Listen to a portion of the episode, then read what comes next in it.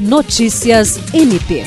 O Ministério Público do Estado do Acre, por meio do Núcleo de Apoio e Atendimento Psicossocial Natera, participou na quarta e nesta quinta-feira, no auditório da Prefeitura de Rio Branco, da formação promovida pelo Conselho Estadual de Assistência Social aos conselheiros dos Conselhos Municipais de Assistência Social de Rio Branco e do Bujari. O SEMAS é um órgão que reúne representantes do governo e da sociedade civil para discutir, estabelecer normas e fiscalizar a prestação de serviços socioassistenciais estatais e não estatais no município.